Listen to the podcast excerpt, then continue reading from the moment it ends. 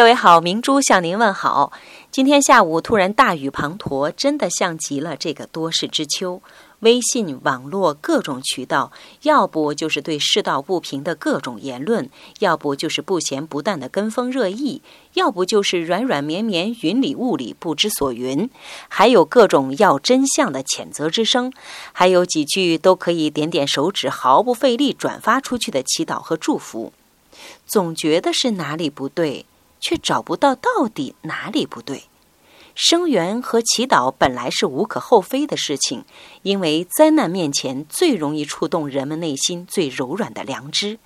可是祈祷后呢？转发后呢？似乎又是离自己挺遥远的一个悸动了。这种完全不接地气的转发接龙，究竟意义多大呢？有没有想过，什么才是真正的祝福？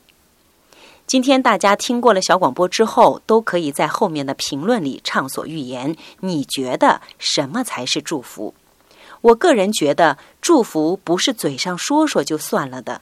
比如你靠近了一个非常善良的人，他的平和从容深深的触动了你，似乎那种波澜不惊的平静如海潮般的覆盖了你，你顿时清明柔和了下来。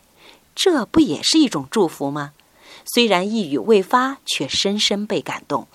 这种沁人心脾的祝福，我想应该是当今太多人们的需要了。